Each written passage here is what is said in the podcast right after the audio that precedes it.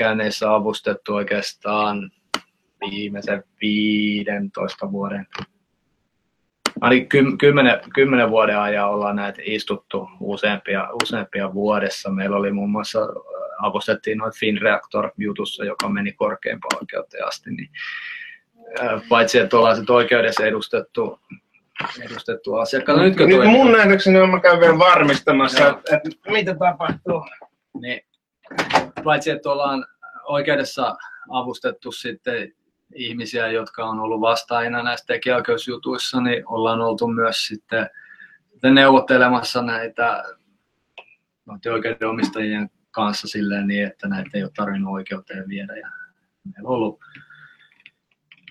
useita satoja tässä viimeisen vuoden aikana. Niin että tässä on niin kuin iso muutos tapahtunut oikeastaan tämä antipiratismityön kanssa viimeisen vuoden aikana. Niin selviteltiin, kirjoitettiin tuossa viestintäoikeuden vuosikirjaa, artikkelia ja sitä varten selviteltiin, että paljon näitä on aikaisemmin lähtenyt ja paljon näitä nyt lähtee. Ja se määrä, joka tällä hetkellä lähtee kuukaudessa yksin tuon Hedman Partnersin toimesta, joka on tässä ehkä aktiivisin Suomessa, niin se kuukaudessa lähetetty määrä on suunnilleen sama. No niin, nyt vihdoin ollaan niinku linjalla Hangoutsissa.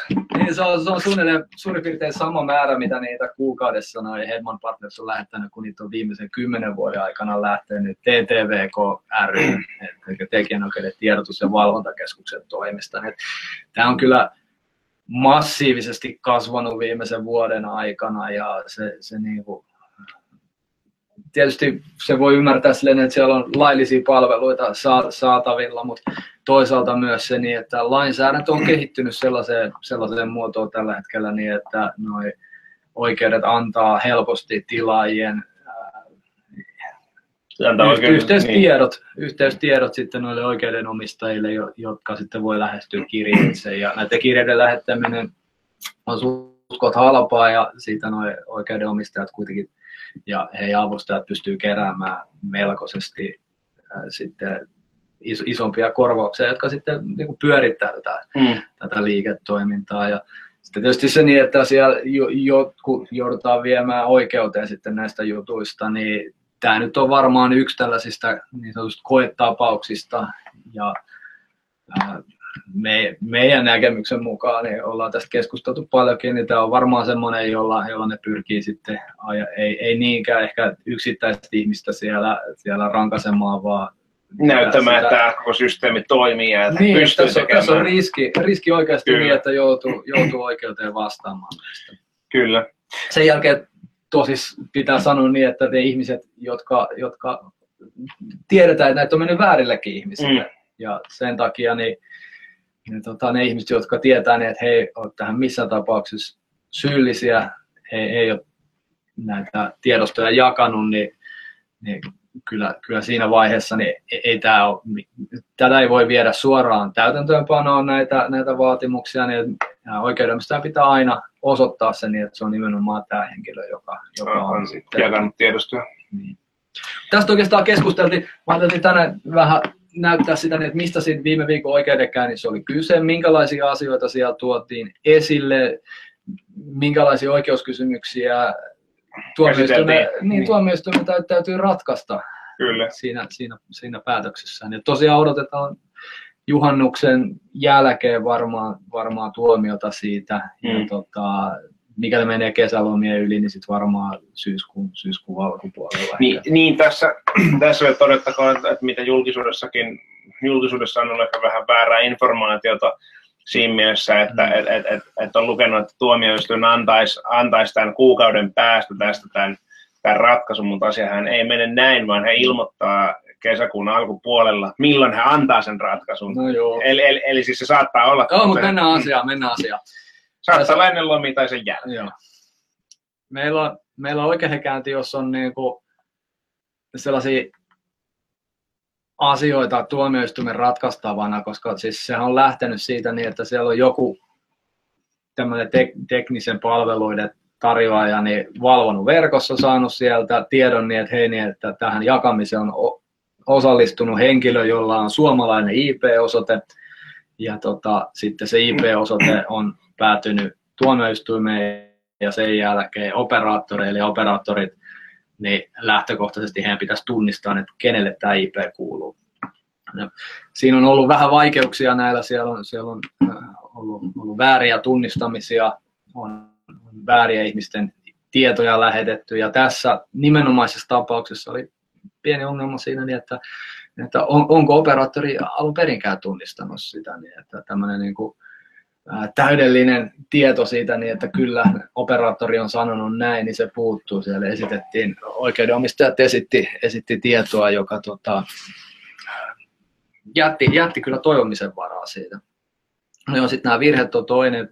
Ja ajatus siitä, niin että vaikka tämä henkilö olisi tunnistettukin ja hänen liittymänsä, niin siellä on voinut olla joku muu käyttäjä. Niin, että meillä on tämmöinen Toppinen keissi, jos meidän toimisto oli sitä juttuakin ajamassa, jos tämmöinen keissateatterin pitää katsottiin, niin että hän oli avoin verkko ja hänellä oli siellä paljon sillä verkolla käyttäjiä ja yksistään se niin, että hän oli se ylläpitäjä ja tilaaja sillä verkolle, niin ei sitten sitä vastuuta synnyttänyt tästä teosta. Mm.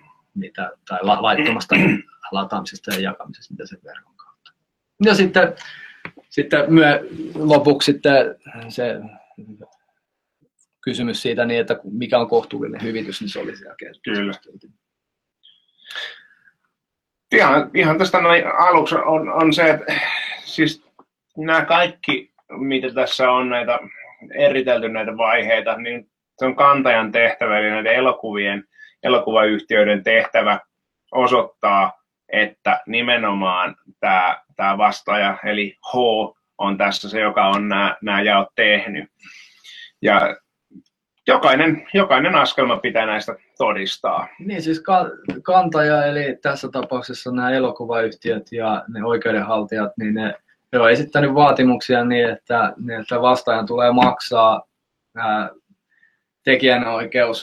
Maksut, hyvitykset siitä laittomasta jakamisesta, yleisön saataville saattamisesta ja heidän tehtävänsä on näyttää sen, että se on nimenomaan ollut tämä vastaaja ja sieltä niin kuin ensimmäinen on se, niin, että onko tämä IP-osoite ollut edes vastaaja. Kyllä. No tässä esitettiin, he näytti tällaisen viestin, joka on tullut sitten operaattorilta ja siellä kyllä jäi mun mielestä epäselvästi niin, että ainakin keneltä se oli tullut, sieltä puuttuu sukunimi ja Virpi on lähettänyt. Joo, terveisiä vaan Virpille, jos olet katsomassa tätä. Siellä sen lisäksi sitten tämä sähköposti on tullut sitten vuosien jälkeen, kun tämä vastaaja on sitten kantajan mukaan tunnistettu siitä, niin vähän erikoista. Luulisin niin, että tämä on semmoinen asia, joka nyt ehkä on ensimmäiselle oikeudenkäynnille tyypillistä, että kantaja haparoi vähän tämän ihan niin kuin perustavan luokan näytön kanssa. Niin, tässä pitää huomioida se, että itse asiassa nämä tietojen luovuttamispäätöksiä, niin niistäkin ensimmäiset on mennyt bumerangina. Niin joo, totta. Markkinaoikeus ei niitä ensimmäisiä myöntänyt. Niin, siis siellä on näitä Krystalliksen ja Scanboxia. No sittenhän niitä on kyllä tullut satoja ja satoja. On, mutta just se, että nimenomaan niissä ensimmäisissä oli sellaisia niin kuin tietynlaisia niin kuin muotovirheitä, mitkä sitten on korjattu. Mutta voi olla, että tässä on niin kuin samanlainen. Niin, että sitten toisaalta mä voin kuvitellaan niin, että kun niitä Elia Soneraki on luovuttanut, niin niitä on ehkä ollut satoja siinä yhdessä listauksessa.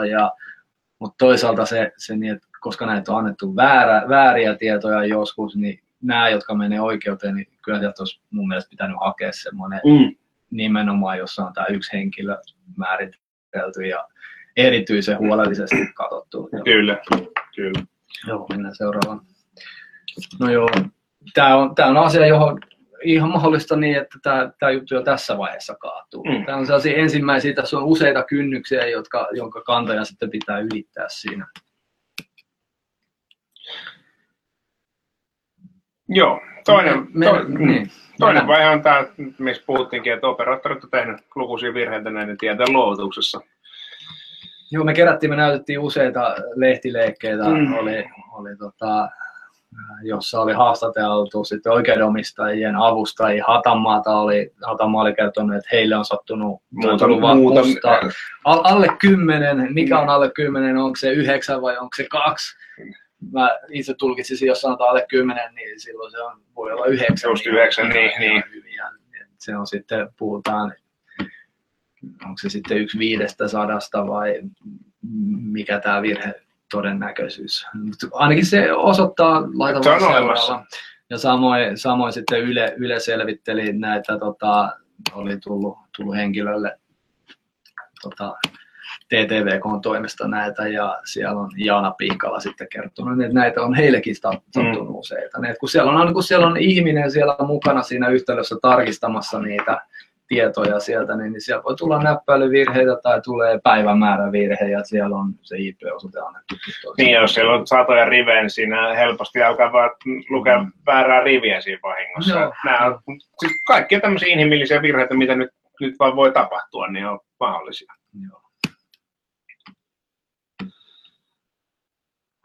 Joo. Sitten me keskusteltiin tästä, itse asiassa huomattiin kesken kaiken siellä oikeudessa, niin että täällä on oikeusministeriö avoin VLAN, ja sitä kautta niin se selvitettiin, että meillä oli asiantuntijatodistaminen, ja siellä hän selvitti, että pystyykö tämän avoimen verkon kautta lataamaan BlackSace ja Torrentin kautta, ja kyllähän se oli sitten mahdollista. Ja se ajatus siitä, niin että kuka saisi siitä sen kirjeen siitä, jos oikeudenomistajat valvoisivat sitä, niin se olisi todennäköisesti oikeusministeriö, ja pystyykö oikeusministeriökään näyttämään, niin että kuka se on ollut sitten siellä, ja kyllä. Vastaavasti sitten vastaajalla, mikäli se tosiaan oli hänen liittymänsä, niin tulee kyllä vaikea näyttää, niin että eikä tarviskaan näyttää. Se on siis kuitenkin kanteen tehtävän pitää näyttää, että se on ollut heillä on vastaaja. Se velvollisuus näyttää heidän vaatimuksensa todeksi,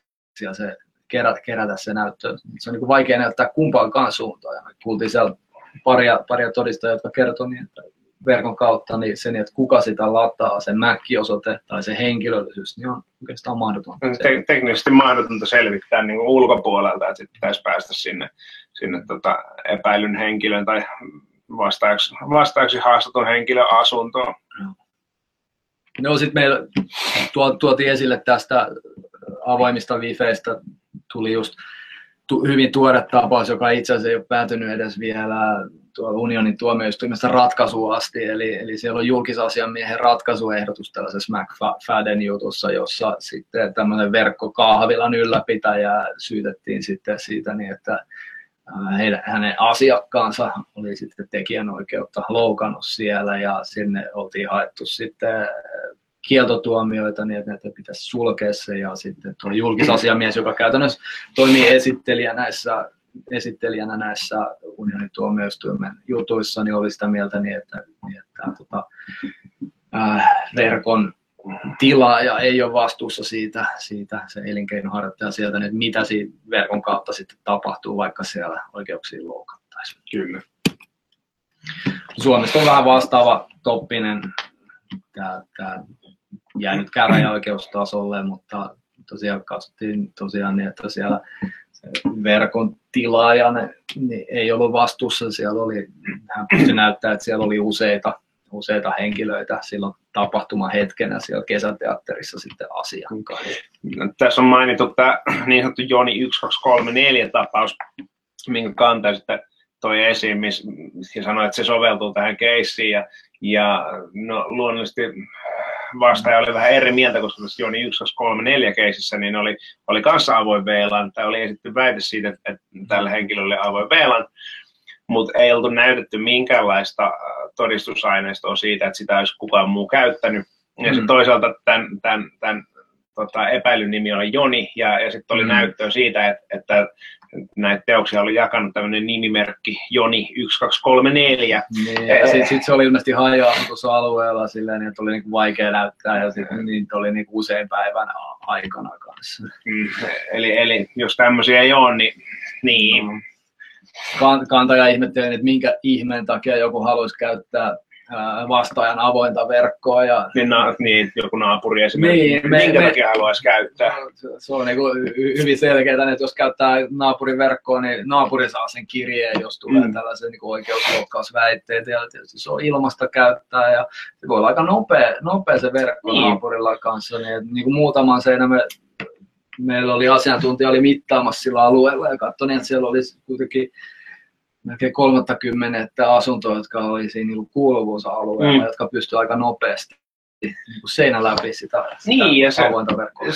Sehän on ihan sattuman kauppaa itse asiassa, että kuuluuko oma verkko tehokkaammin vai heikommin. Itsekin olen vanhempien luona käyttänyt naapurin rouvan verkkoa, kun se sattuu yläkertaan kuulumaan huomattavasti paremmin kuin niin sanotusti oma verkko. Toisen peilän ihan saa käyttää. Tämähän on ihan niin kuin rikoslaissa luvattoman käytön kohdalla eritelty, että toisen avoimen langattoman verkon käyttö ei ole luvaton käyttö. Joo, ja tästä on viestintäviraston lausunto. Joo. Selviteltiin tätä kanssa, jossa on katsottu niin, että sen tarjoaminen ei sitten riko mitään lakeja. Kyllä. Käyttäminen ja tarjoaminen, tietysti jos siellä laittomasti käyttäytyy siellä verkossa, niin siitä ei voi joutua vastaan. Mutta sitten se pitäisi olla se, joka sen on tosiaan niin käyttäytynyt siellä tehdä laittomia. No, tässä oikeastaan on puhuttu todistelutaakasta tässä jonkun verran ja siviilioikeudessa ja rikosoikeudessa nämä on vähän erilaisia ja siviilipuolella niin se näyttö sen kanteen ajamiseen, niin se on itse asiassa vaaditaan vähän vähemmän. Siellä puhutaan siitä niin, että kantaja joutuu esittämään uskottavan näytön.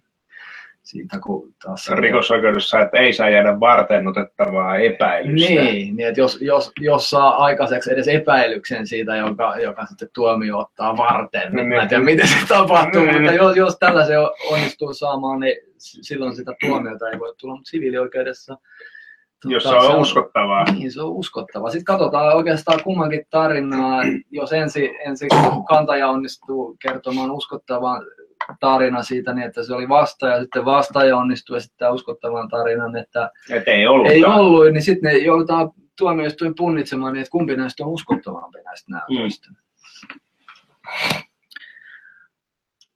No joo, sitten tämä kaikkihan perustuu oikeastaan teknisiin lokeihin ja osittain jotain tietoa näistä, niin mitä liikennettä siellä kulki, niin kantaja kyllä esittikin, tosin se taisi olla salaiseksi leimattua, mutta varsinaisesti nämä itse logit, että oli tulosteita kyllä, mutta ne itse logit, niin niitä ei sitten oikeutettu, niin eikä vastaalle toimitettu. Niin, ne oli toimitettu vaan kantajan niin teknisille asiantuntijoille. Se oli myös vähän erikoinen järjestely siellä. Sitten yksi, mitä sitten kantaja toi esille, oli erinäköisiä viestejä, jota vastaan ja sitten joko oli lähettänyt tai joka oli...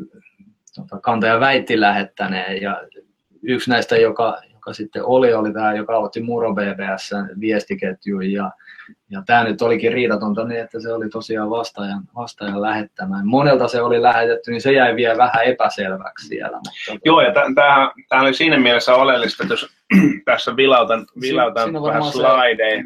Tämä on oikeastaan se mielenkiintoinen, koska tässä oli todisteeksi otettu tämä ylilaudan viesti. Joo, tämmöinen ylilaudan viesti oli siellä yksi todistus. Ei varmaan kukaan ole näitä muuta ei nähnyt. Se kirje, mikä siinä oli, niin sanottiin, että se on tämän vastaajan sinne lataama, ja se pystyttiin tunnistamaan kantajan mukaan näistä niin kuin, aikaleimuista, että milloin oli jaettu materiaalia. Nyt se kantajan pointti oli se, että tämä ei toiminut siidin pistäminen 0 kilotavua per sekunti, niin heidän mukaansa osoittaisi, että nimenomaan tämä vastaaja myöntäisi sitten jakaneensa näitä teoksia. Mutta se, mikä he jätti huomiota, on nämä aikaleimat, eli tämä alkuperäinen viestiketju on perustettu aikaisemmin kuin mitä ylilaudilla oli. Eli se oli 3 aamulla. Meillä on varmaan siellä logit tästä näin, siitä niin, että milloin tapahtui mitä ja siellä... Tosiaan yhden päivän aikana niin tämä lähti leviämään. Mä katsoin, sitä oli yli 3 miljoonaa kertaa luettu sitä ketjua. Nyt on varmaan 3,5 miljoonaa näinä päivänä. Ketjua siis, tai oikeastaan vuoden aikana. Just oli vuosipäivä, kun muuten se aloitettiin toi ketju. niin se on aika paljon ihmisiä. Se on ollut yksi suosituimpia Muro-BBS:n keskustelu. Ja ensimmäisen päivän aikana sitä oli jo luettu 30 000 kertaa. Yep. Kun jotain on Murossa, niin sitten se lähtee leviämään Ylilaudalle ja niin mahdoton enää selvittää, että kuka on. Niin kuka jakaa Ylilautakin, niin se on anonyymiä kuvien jakamista. Mm. Niin, mutta tällaisista asioista sitten keskusteltiin siitä, koska aika vähäiseksi jäi se näyttö, jossa niin kuin se vastaaja olisi oikeasti tähän jakamiseen ja pystytty yhdistämään kahta. Niin, siis mun nähdäkseni nämä keskustelupalstojen viestit on tämän kanteen paras näyttö, mikä ei ole kauhean. Niin, mun mielestä se on yksi ainoita näyttöjä siellä. Paras ja ainoa. Niin. Sitten siellä tosiaan, niin toinen asia, mistä keskusteltiin kanssa, niin että vastaaja oli ilmoittanut, niin että hänellä on avoin verkko lähestulkoon saman tien tuolle sitten oikeudenomistaja avustajalle, asiamiehelle, ja he oli sitten tullut mittaamaan sen 7 kuukautta myöhemmin. Ja todennut, että eihän nämä hänen ilmoittamat asetukset pidä paikkaansa. Se oli myös vähän erikoinen sen, että vähän sama kuin olisi sanonut, tullut sitten puoli vuotta myöhemmin mittaamaan, että eihän täällä mitään tiedostoja jaeta tällä hetkellä. Me. Siitä kanssa keskusteltiin siellä sitten. Että. No sitten meillä oli erinäköisiä todistajia. Siellä oli saksalainen konsultti, joka oli ollut ilmeisesti rakentamassa tätä tietojen keräysjärjestelmää, jolla tätä todistusaineistoa oli kerätty. Ja hän sitten kertoi siitä, niin, että mitä nämä tiedot siellä kertoo. Tietysti se muuten, mitä me tänään kerrotaan, niin varmaan vastapuoleen Aasiadäjällä, niin hänellä olisi hyvin erilainen kuva siitä, ja siihen oikeastaan, no... Sitä varten siellä oltiinkin. Niin, sitä varten siellä oltiin, että kyllä me varmaan estetään nyt aika yksipuolinen kuva tästä näin. Hän kertoi siitä, että mitä niistä lokeista selviää, siellä näytti siitä logien perusteella, että siellä olisi ollut yksi käyttäjä, joka olisi aika paljon sitten... Teoksia ladannut ja jakanut myöskin sitten. Toisaalta sitten hän kertoi myös niin, että ei näistä tiedoista selviä, että kuka se on ollut, kenen tietokone, korkeintaan se IP-maa, mutta ei niin, että onko se ollut vastaajan IP. Ja se on ihan oleellista nyt tämän kanteen näyttää, että se on ollut nimenomaan vastaaja. Ja hän myös kertoi niin, että jos siellä on ollut avoin verkko, niin se on voinut olla naapuri myöskin käyttämässä. No sitten me oltiin kutsuttu yliinsinööri tuolta Jyväskylän yliopistosta. Informaatioteknologian laitos taisi olla. Joo, Tapani Tarvainen, hän oli käynyt mittailemassa siellä paikan päällä ja jätti sinne vielä tällaisen Honeypot-verkon, joka testasi niin, että kuinka moni ihminen siihen liittyy sitten. Ja niitä oli useampia ollut sitten. Ja ensimmäiset minuuttien päästä siitä, kun tämä Honeypot oli laitettu pystyyn. No, hän nyt kävi toteamassa niin, että siellä tosiaan oli kymmeniä ihmisiä, jotka olisi voinut käyttää tätä verkkoa. Tietysti hänenkin on vaikea sanoa, niin, että onko siellä ollut just sinä hetkenä. Mutta, niin, ei sitä kukaan voi tietää enää, että onko just silloin ollut. Tämä paikka, missä se... vastaaja asun, niin se oli kuitenkin Tampereen keskustassa tämmöinen iso kerrostalo, jossa oli niin kerrostalon piha ja siellä vastapuolellakin oli asuntoja, joihin tämä verkko kuului, plus sitten se oma rappu ja viereinen rappu, johon tämä signaali kantoi. Joo, eteenpäin. Tuossa on jotain kuvaa, laita vaan vielä mittauksista ja lokeista. Mennään vaan eteenpäin ja tämmöinen kerrostalo. Ajatus, mikä me tuotiin siellä esille sekä alkupuheenvuorossa että loppupuheenvuorossa, niin että tämä IP-osoite on oikeastaan samanlainen kuin auton rekisterinumero, niin että sen, että jos ylinopeusvalvontaa tehdään, niin pelkästään se niin, että vaikka Jussi olisi auton omistajana, mutta jos ei häntä pystytä asentaa siihen rattiin, siitä kuvassa tunnistaa, niin että se on Jussi ollut, vaan siinä on joku pitkätukkainen hevimimmi vaikka, niin ei Jussi siitä voi joutua sitten vastuuseen, että poliisin pitää näyttää se, niin että se on nimenomaan se haltija, joka ajaa sitä. Sitten, tai Pitää pystyä näyttämään se, että kuka on niin, se, joka on ajanut. No joo, mutta jos haltijaa kohtaan se niin, nostetaan se juttu siellä. Sen sijaan niin, että tämä olisi ollut sitten yksittäistä henkilöautoa kohtaan, niin me tuotiin tämä ajatus siitä, niin, että on ollut enemmänkin tämmöinen bussi, josta ei ole oikein tiedetty, että kuka siellä on kuljettanut. Tiedetään, että kymmenet ihmiset siellä on ollut, joo. Mutta kuka niistä oli ratissa, se on vähän niin kuin se kysymys tässä. Joo. Niin, yksi asia, mikä me tuotiin, mitä ollaan vähän odoteltu tapahtuvaksi ja ihmetelty, miksei tapahdu, on se niin, että tämän asian olisi voinut selvittää silleen niin, että sieltä olisi vastaajan tietokone käyty takavarikoimassa. Ja meillä on kuitenkin siihen lainsäätäjä antanut työkalut, eli siellä on pykälät, jotka mahdollistaa sen, niin että siviilijutuissakin, tekijänoikeudellisessa siviilijutussa, niin kantaja voi sitten saada tällaisia takavarikkoja todistelun turvaamiseksi siellä. Mm. Ja siitä varmaan olisi aika paljon selvinnyt niin, että mitä siellä tietokoneella on. Mutta sitäpä ei ollut käytetty. No siihen on varmaan syynä se niin, että se helposti maksaa paljon, niin että siellä joudutaan asettaa vakuuksia ja sitten jos onkin tosiaan väärä henkilö, niin kuin uskotaan, että tässä tapauksessa oli, niin sitten jos siellä aiheutetaan vahinkoa, niin sitten kantaja on kyllä siitä korvausvastuussa. No joo, tämä on se kolmas kynnys siellä. Se niin, että kyllä kantajien pitää näyttää tosiaan se, että se on ollut nimenomaan vastaaja, joka on ne teokset. Mm. Jos nämä saadaan näytettyä, sitten päästään siihen hyvitykseen, joka pitää olla lain mukaan kohtuullinen. Mutta vasta silloin, jos kaikki nämä kynnykset on ylitetty, eli on luovutettu IP-osoite on luovutettu oikein tai on luovutettu oikein henkilön IP-osoite ja lopulta se, että se henkilö on näytetty myös, että hän on ne jakanut vasta, jos nämä kaikki täyttyy, silloin päästään tähän hyvitykseen. Joo, ja siinäkin on tässä tapauksessa, niin tämähän ei ollut kappaleen valmistamisesta, mistä vastaajalta vaadittiin hyvitystä, vaan yleisön saataville saattamista. Niin, tekijä oikeuttaa voitoseen loukata hyvin monella eri tavalla. Ja näitä on erilaisia tapoja sitten loukata tätä tekijäoikeutta. Yksi näistä on kappaleen valmistaminen muun muassa. Niin, eli kopioiden. Niin. Mutta sitten yksi, mikä on tähän lisätty kymmenisen vuotta sitten, on tämä. Onhan se toki ollut. Se on ollut aikaisemmin, kato, kun esimerkiksi elokuvateatterissa se on ollut esittämistä silloin ja niin. Sitten kaikki kaadettiin sitten yhteen nippuun, joka on yleisön saataville saattaminen, mutta se niin kun. Sitten siellä on välittäminen, joka on nimenomaan tällaista, joka tapahtuu yleensä verkon välityksellä. Sitten siellä on myös näyttäminen, joka voi olla vaikka teoksen ripustaminen tuonne asemahalliin tai sitten esittäminen elokuvateatterissa. Siis se on ajatus siinä niin, että ei tehdäkään kappaleita. Ja esimerkiksi Finreaktor-jutussa niin ylläpitäjät katsottiin, että he oli yhdessä valmistanut kappaleita näiden käyttäjien kanssa, joka oli, sekin oli aika pitkälle menevä. Mä olisin nähnyt niin, että se on enemmän sitä yleisön saataville saattamista. Mm. No okei, se toinen juttu siellä oli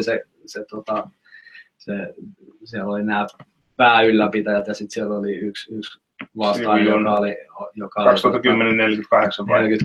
2010-48, joka oli sitten laittanut ainoastaan kuvaustiedostojen jakoon ja se katsottiin kanssa olleen mukana siinä yleisön saataville saattamisessa ja kappaleen valmistamisessa siellä.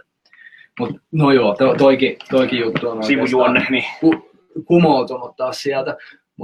Tämä oli niin kuin poikkeuksellista siitä niin, että aikaisemmin ne tuomiot on tullut lähinnä kappaleen valmistamisesta ja nyt niin kantaja luopui kokonaan siitä vaatimuksesta. Mm. Siellä yhteisesti sovittiin, että tässä jutussa ei ole kyse kappaleen valmistamisesta, vaan ainoastaan yleisön saataville saattamisesta. Kyllä.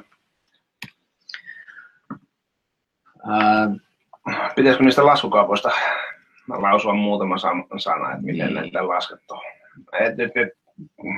Tässä nyt niin kantajan vaatimus perustui siihen, että oli ottanut tämän tuotantobudjetin näistä jaetuista teoksista jaetuiksi väitetyistä. No, varmaan joku on niitä tuolla jakanut netissä, mutta se, että oliko vastaan ja kysymysmerkiksi. Mutta se, että oli otettu tuotantobudjetti ja sitten se oli jyvitetty Pohjoismaihin väkiluvun perusteella otettu siitä joku osuus. Niin olikohan se 5% tuotantobudjetista, niin sen verran filmiyhtiöt on laskenut, niin niitä pitäisi niin kuin, Pohjoismaista saada. Ja sitten sit oli jotenkin laskettu se ajan pituus, mikä siinä oli. Se oli kyllä yksittäisten elokuvien osalta, niin puhutaan varmaan jostain niin kuin 100 000 euroista kuitenkin esitysoikeudet Pohjoismaihin ja sitten oliko se yksittäinen elokuva, oliko se joku 5 000 ja sitten ne sarjat oli ehkä. Ei ne ollut ihan niin kalliita. Oliko ne yhteensä 7 000, siinä oli se yksi kausi. Se oli BlackSaceista oli 750 per jakso. No eikö niitäkin ollut 10? Oli 10 jaksoa, tai 10 kertaa 750, elokuvasta oli 1000. Okay. Eli yhteensä 8 500 euroa. On se tietysti BlackSacea saisi halvemmallakin katsottua HBO:ta. Tämä oli itse asiassa yksi, koska kantaja ei esittänyt mitään näyttöä siitä, että kuinka monelle henkilölle tätä on ensinnäkin saadettu saataville, vaan se oli vaan sellainen, että no, tämä on koko Pohjolan määrä ja sitten kantaja jätti se oikeuden harkittavaksi, niin että mikä se on siellä. Tämä on tietysti mahdollista, jos tästä on niin kuin vaikea saada näyttöä, laissa on siellä niin kuin pykälä siitä. Niin oikeusarviona. Mutta me tietysti tuotiin näyttöä siitä, niin että hei, niin, että joku kerroin tässä, kuinka monta henkilöä kertaa se hyvitysmaksun suuruus. Tässä tapauksessa niin 10 voi katsoa koko kauden. Kaikki elokuvat, mitä löytyy HBOsta, niin tämä on aika hyvä verrokkia, kun havainnointi tapahtui kuukauden ajalta, niin se voisi olla niin kuin suurin piirtein kuukauden ajalta tämä 10 euroa kattaa sen, niin okei, mistä me löydetään siihen verrokki siihen, että kuinka moni ihminen sitä on tosiaan katsonut sitä kautta. Se jäi sitten mun mielestä ilmaan siitä. Joo. Ja tähän oikeastaan palattiin useampaan otteeseen, niin että oli vaikea näyttää, että miten suuria ne parvet oli, mihin tämä teos oli jaettu. Ja kuinka monelle, koska kaikillehan sitten parvessa ei jaeta. Niin kun siellä parvessa on seedejä ja leads, että seedit on siellä vaan jakamassa, niin eihän niille voi sitä enää jakaa, koska niillä on se jo kokonaan. Sitten siellä oli KPMG:stä tämmöinen tietoturva-asiantuntija kertomassa siitä, niin että tosiaan siellä on useita henkilöitä, samaa verkkoa voi käyttää sadat ihmiset ja heidän analyysinsä perusteella oli vaikea tosiaan määritellä, että kuinka moni oli sitten ollut siinä vastaanottamassa niitä teoksia sieltä. Joo, ja sitten keskusteltiin myöskin siitä kuluttajaliittymien asymmetrisyydestä, ajatus siitä niin, että on näissä kuluttajaliittymissä mahdollista ladata nopeammin kuin sitten jakaa niitä, ja se useimmiten johtaa siihen, että vaikka itse saisi ne nopeasti ladattua omalle levyllensä, niin sitten se ulospäin lähtevä liikenne onkin huomattavasti pienempää, jolloin se ei ole teoreettisestikaan mahdollista, niin että siellä niin tuhannet ihmiset pystyisi lataamaan tätä käyttöä. Ellei jätä todella pitkäksi aikaa sitten niin jakoa päälle, mutta semmoista ei kyllä taidettu väittääkään.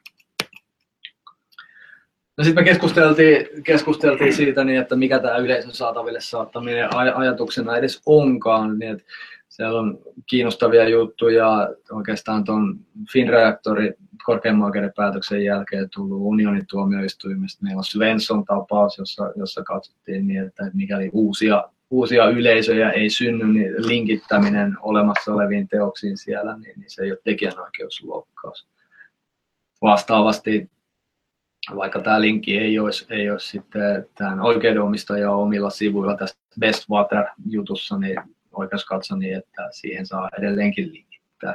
Ja nyt ihan uusi, tuore tapaus, joka muutama viikko sitten tuli Hollannista lähtöisin juttu, jossa meidän oma Sanoma media oli kantajana siinä jutussa, heidän Playboy-julkaisunsa, niin siihen oli kuvat lähtenyt laittomasti jakoon ja sitten yksi tämmöinen verkkojulkaisun ylläpitäjä oli linkittänyt tietää, että ne on laittomasti jaossa ja siihen sitten julkisasiamies oli ottanut kannan ja katson, että tämä linkittäminen näihin laittomasti saatavilla oleviin tietoihin, niin tämäkään ei loukkaa sitten tekijänoikeuksia.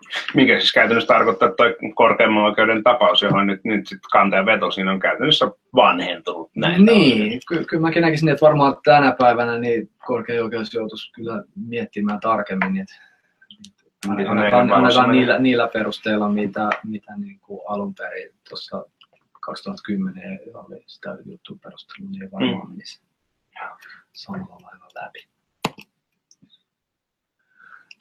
No joo, sitten kiinnostava sivujuone oli siinä, niin että mites kun näitä on satoja lähtenyt näitä kirjeitä, oikeudenomistaja on lähetellyt ja osa niistä ihmisistä on maksanut. Ne, jotka on BlackSaceia jakanut silloin viime maaliskuussa. Niin jos siellä on ollut vaikka yleisönä 100 suomalaista ja niistä 80 on saanut kirjeen ja 70 maksanut, niin onko se yleisö 100, onko se yleisö 80, onko se yleisö 70 vai onko se yleisö ehkä 10 tai 20, niin. Koska ne muut on jo maksanut siitä ja ovatko he maksaneet myös sitten tämän vastaajan osuuden siitä. Ja me yritettiin saada sit tietoa siitä oikeudelta, niin että kenelle kaikille näitä on lähetetty ja ketkä kaikki on maksanut siitä, jottei sitten vastaaja joudu maksamaan myös heidän puolestaan siitä. Ja tehtiin tämmöinen editiovaatimus sitten sen osalta ja oikeus ei kyllä suostunut antamaan sitä ja se jäi niin kuin epäselväksi nyt, että kuinka moni näitä on. Niin, sitten kyllä tätä asian kantajan todistajaltakaan ihan hirveästi. Että... Ei, hän vaan totesi niin, että paljon on lähtenyt kirjeitä ja tämä on ollut niin, kannattavaa. Niin. Ja epäilemättä. Tai sitten suostunut vastaamaan, että kuinka moni on näistä niin. Maksanut. Se jää sitten kanssa tuomioistuimen harkittavaksi, niin että miten tämä vaikuttaa niiden hyvitysten maksamiseen, niin että osa käyttäjistä on tosiaan siitä jo maksanut. Joo. No, tämä oikeastaan liittyy siihen samaan teemaan siitä, että jos tosiaan useat on maksanut, niin minkä takia vastaajan pitäisi maksaa heidän puolestaan. No sitten näissä jutuissa yleensä käydään keskustelu siitä, niin millä tasolla nämä pitäisi. Että pitäisikö näitä olla sellaiset, että sattuu niin, että ihmiset oppii niin, että hei, niin jaet laittomasti. Nyt tämä on, niin tulee rangaistus, tulee tämä hyvityksen muotona ja tähän nyt. Tuomioistuimet ei ole kyllä lähtenyt mukaan aikaisemmin. Se pitää olla tuntuva, mutta se yläraja on oikeastaan se, niin että paljonko se olisi maksanut, jos se olisi laillisesti ostettu se teos sitten tämmöinen vastaava. Tietysti yleisön saataville saattamisessa ei ole sellaisia kuluttajille suunniteltuja tuotteita, niin se on myös vaikeampaa, kun se kappaleen valmistamisessa taas on jos kappaleen tavoin. Joo. Sitten oikeastaan mä halusin tuoda tähän meidän loppulausunnon solvussa ja siellä keskusteltiin laskuista ja siitä, että mitä tämmöinen oikeudenkäynti maksaa ja mitä se edellyttää. Ja sen takia tuotiin vähän niin kuin statistiikkoja siitä, niin että paljon tähän meillä meni työaikaa tähän puolen vuoden aikana. Ja tuosta voi päätellä, meillä meni pikkusen reilu 60 tuntia. Siinä on markkina-oikeuden haaste tulee sieltä, niin siihen vastataan kirjallisesti ja siitä alkoi muutama rundi, lähdettiin edestakaisin siellä.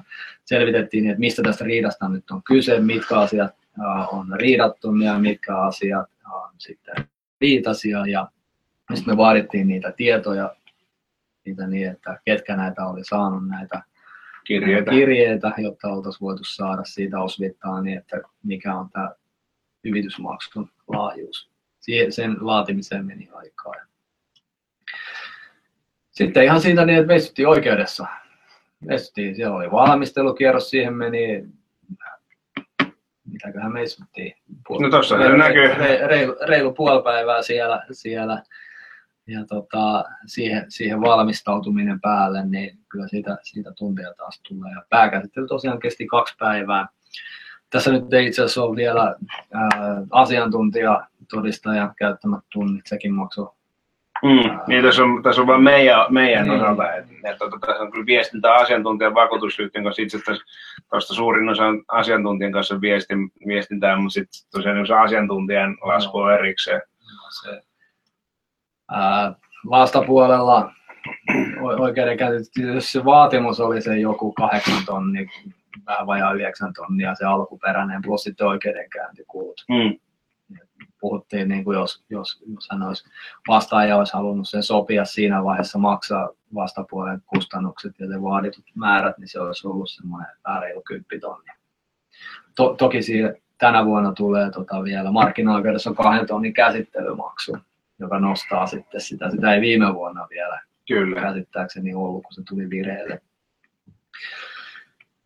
Se nostaa niitä kustannuksia. Vastapuolen kustannukset taisi olla siinä 20 tonnin paremmalla puolella, 20, 25, 27, jotain sellaista. Ja sitten kulut päällä. Meidän palkkiot ja kulut oli vähän vajaa, olisiko ollut 24 tonnia suurin piirtein. Ja nämä kaikki menee sitten häviäjän maksettavaksi tyypillisesti. Ja kyllä tämä oikeudenkäynti ei se tietysti yhtä kallista kuin Amerikassa ole. Mutta kun puhutaan kuitenkin yhdestä TV-sarjakaudesta ja yhdestä elokuvasta, niin mikäli sitten vastaaja tai joutuu maksamaan, niin puhutaan kuitenkin 10 000. Niin, 40-50 tonniakin voi tulla niin oikeudenkäynnistä kustannuksia.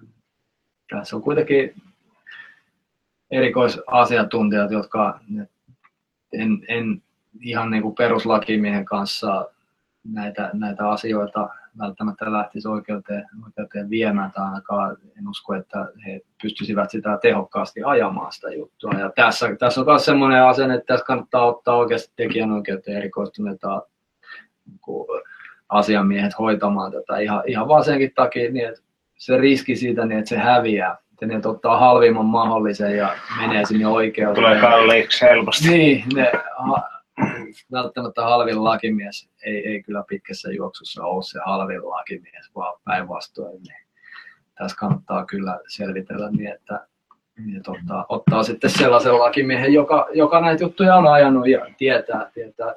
Tietysti meidän toimisto on profiloitunut aika pitkälle tähän, mutta on näitä muita toimistoja myöskin, jotka sitten näitä juttuja on ajanut. Joo, olikohan meillä muuta? Niin, mä en siis kysy saman, että olikohan tätä, ei siellä enää slaideja joo. Slaidit loppuu. Niin, no mites, tästä on sitten jossain kohtaa päätös tulossa, mennäänkö korkeampaan oikeuteen? Joo, se on hyvä kysymys. Tietysti jos se ratkee johonkin sellaiseen, niin kuin sen, että kantaja kompastuu heti ensimmäiseen kysymykseen, ei ole näyttänyt sitä niin, että se on tosiaan se IP-osoite edes kuuluu tälle vastaajalle, niin siitä nyt on vaikea nähdä niin, että korkein oikeus lähtisi lausumaan. Sitten jos markkinaoikeus kirjoittaa hyvän päätöksen, jossa on sellaisia asioita, joita niin kuin toinen osapuoli ei voi hyväksyä, jotka sitten vaikuttaa useampiin. Nyt tässä on tietysti sellainen kysymys, niin että tämä vaikuttaa tuhansiin ihmisiin, jotka on saanut näitä kirjeitä, niin että sinänsä semmoinen niin kuin ennakkopäätös luonne kyllä voi täyttyä siinä. Niin, tämän tapaisia kirjejuttuja ei ole sitten kuitenkaan ollut. Et on näitä TTVK-kirjekeissejä ollut oikeudessa, mutta näissä on kuitenkin vähän eri meininki näissä leffakirjeissä. Jos mä olisin kantaja, mä en lähtisi viemään tätä niin kuin näillä faktoilla, vaan lähtisi ehkä rakentaa uuden jutun, joka on vahvempi, jos on niin kuin vastaajana on joku muu henkilö, joka ei asu tällaisessa niin kuin kaupunkikeskustassa, isossa kerrostalossa.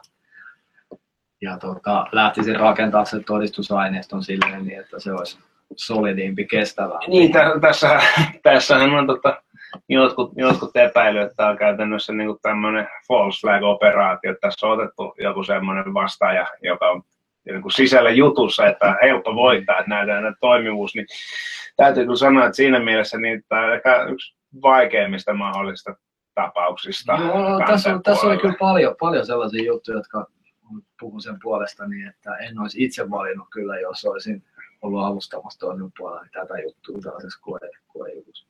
Mutta sen jälkeen täytyy sanoa niin, että näitä tosiaan me selviteltiin markkinoilla näköinen kirja, musta olisi ne 13 juttua oli jaettu keväällä vireille yksistään markkinaoikeuteen. Ja se taisi olla helmi-maaliskuun aikana, eli nyt voi olla... Sitten katseltiin sitä artikkelia varten, viestintäoikeuden vuosikirjassa tulee nyt Jussi ja Ilkan kanssa kirjoitettiin tästä asiasta artikkeli, jossa vähän tutkiskeltiin näitä taustoja, niin siellä selvitettiin, että onko niitä kaksi vai kolme juttua keskimäärin tekijäoikeusjuttua markkinaoikeudessa vuodessa käsitelty. Viime vuonna niitä oli, oliko niitä 4 vai 5, joista 3 oli tietysti näitä kirjejuttuja. Ja nyt tosiaan tänä vuonna jo 13, eli ne on hurja nousu myös markkinaoikeudelle, niin tuo kyllä jutturuuhkaa.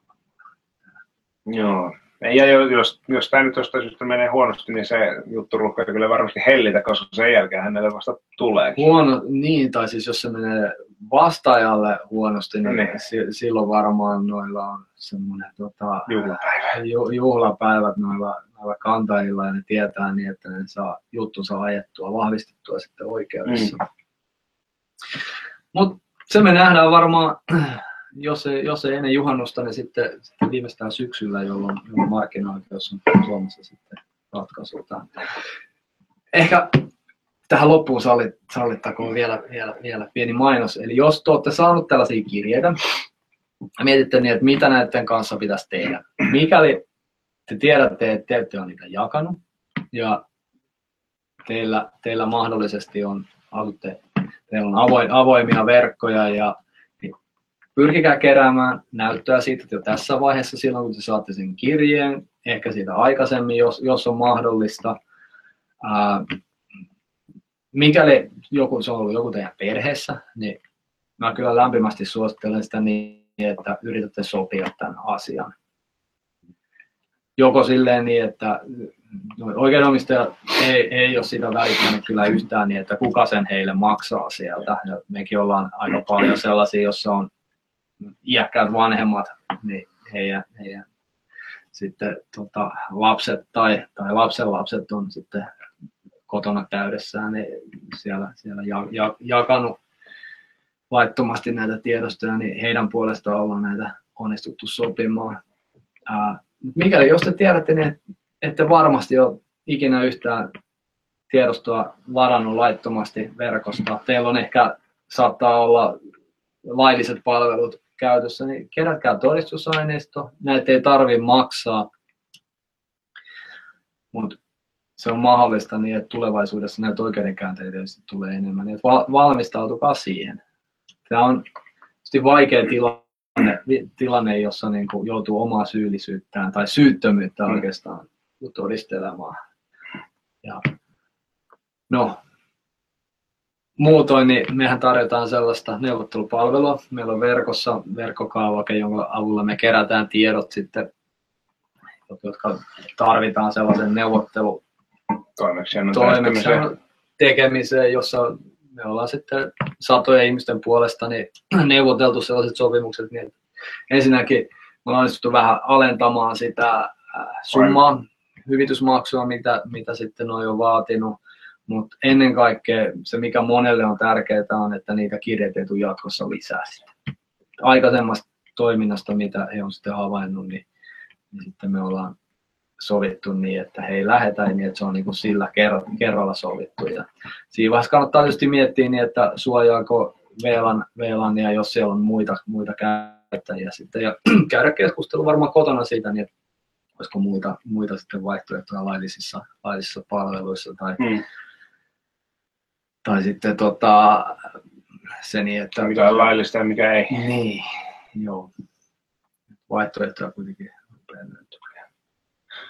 Mutta siinä varmaan me otetaan Jussi kanssa mielellämme. Me ollaan Twitterissä tänään tavoitettavissa Turre Legal, tai sitten mun Twitter-handle on @Herkkohietanen. Jussilla on Needle J. Joo, se löytyy kyllä varmasti. Vastaillaan siellä, jos tulee kysymyksiä. Meidän voi lähettää myös sähköpostia tai soittaa, jos teillä on näistä tai muista tekijänoikeuteen, mediaoikeuteen, teknologiaoikeuteen liittyviä kysymyksiä. Me vastataan mielellään. Yes. Tämä oli meidän ensimmäinen hangout, meidän toinen vai kolmas. Periskooppi. Ja tämä on itse asiassa aika kivasti. Toivottavasti, josta nyt on netissä. Toivotaan ja toivotaan. Kiitoksia. Kiitos katsojille.